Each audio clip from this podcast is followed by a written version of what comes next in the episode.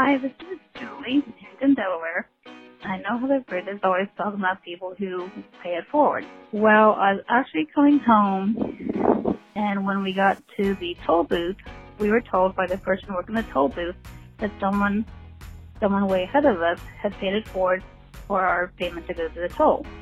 So I thought that was really fantastic. And so then um, we gave our dollar toll lady to pay for someone behind us. So um, basically, experiencing something like that is it's like really special. So um, I just guessed that one of those things that you never think you never think would happen actually happened to me and my family. So it was really special. And whoever you were out there, um, thanks for paying our toll and thank you very much. God bless all of you and have a great day.